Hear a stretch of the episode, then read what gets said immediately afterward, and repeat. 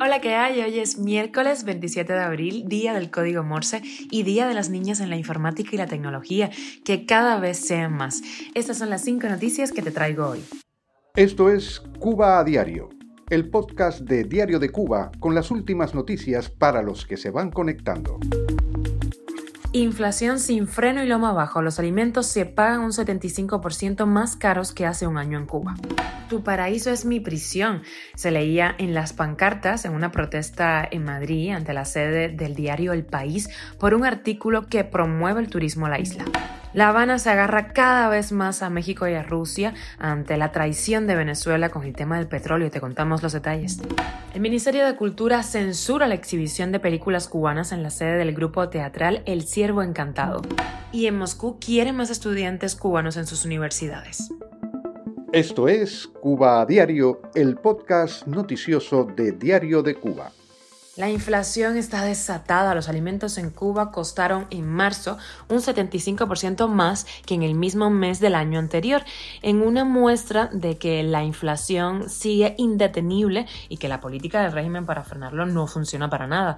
Para el economista cubano Pedro Monreal, que ofreció el dato en Twitter, la aceleración de la inflación de los alimentos en marzo de 2023 es preocupante. Por otra parte, el analista se preguntó si sería el aumento de salario una alternativa antipobreza en la isla. Cuando la inflación crece en países en donde los trabajadores tienen cierto poder de negociación, pues se acercan a sus jefes, a sus sindicatos y presionan para negociar sus contratos y ajustar sus salarios a la nueva situación. Esto en Cuba es inviable.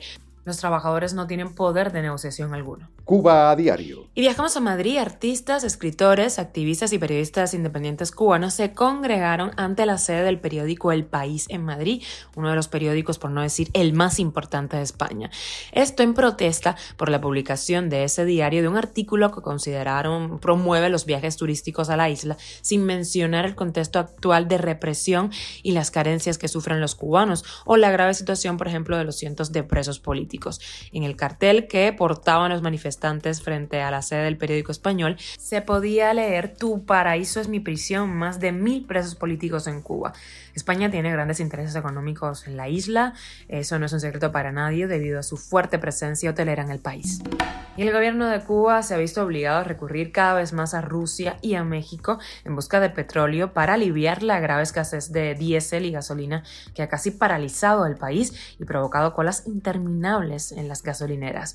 Esto ante la disminución de los suministros de crudo y combustible de su aliado venezolano. Venezuela está teniendo problemas incluso para suplir sus propias necesidades eh, pues ahí dentro del país y también ha aumentado los envíos a Estados Unidos y a Asia.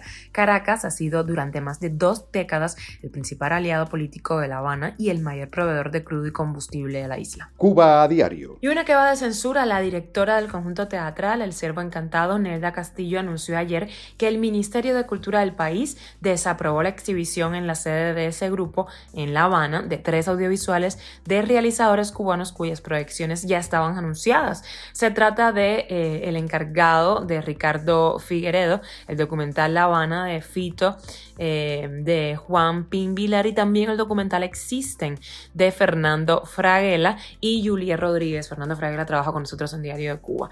Nelda Castillo dijo en Facebook eh, que condena esta acción de censura eh, y según comentó no le dieron ningún tipo de explicación de por qué no se podrán emitir estas proyecciones que ya estaban anunciadas de artistas cuyas obras, dijo, dignifican y conforman la cultura cubana. Y como noticia extra te cuento más sobre la relación, el estrechamiento de las relaciones de Cuba y Rusia. Antes te hablaba de que eh, Rusia estaba convirtiéndose en un comodín de combustible para Cuba y también te cuento ahora que el Kremlin anunció que aumentará la cuota de admisión de estudiantes cubanos en las universidades de Rusia como continuidad del acercamiento entre los gobiernos de Cuba y la nación euroasiática. Rusia, en conclusión, quiere más estudiantes cubanos. En Rusia estudian ahora mismo 318 cubanos, de ellos 82 matriculados en el actual año académico 2022-2023. Desde la sede diplomática de La Habana en Rusia adelantaron que en un futuro próximo se abrirá la Facultad Preparatoria de la Universidad Federal Federal del Sur en Cuba, que se ocupará de la formación preuniversitaria de los candidatos cubanos a estudiar en Rusia, no solo el idioma, sino también ingeniería, ciencias naturales, perfiles humanitarios, pedagógicos y socioeconómicos. Esto es Cuba a Diario, el podcast noticioso de Diario de Cuba, dirigido por Wendy Lascano y producido por Raiza Fernández. Muchísimas gracias por informarte en Cuba a Diario. Te recuerdo que estamos contigo de lunes a viernes. Intentamos traerte pues la actualidad cubana. Estamos en Spotify, Apple Podcast y Google Podcast, Telegram y también en redes sociales. La que te habla, Wendy Lascano, y que te haces un lindo jueves que casi está acabando la semana. Te mando un beso enorme.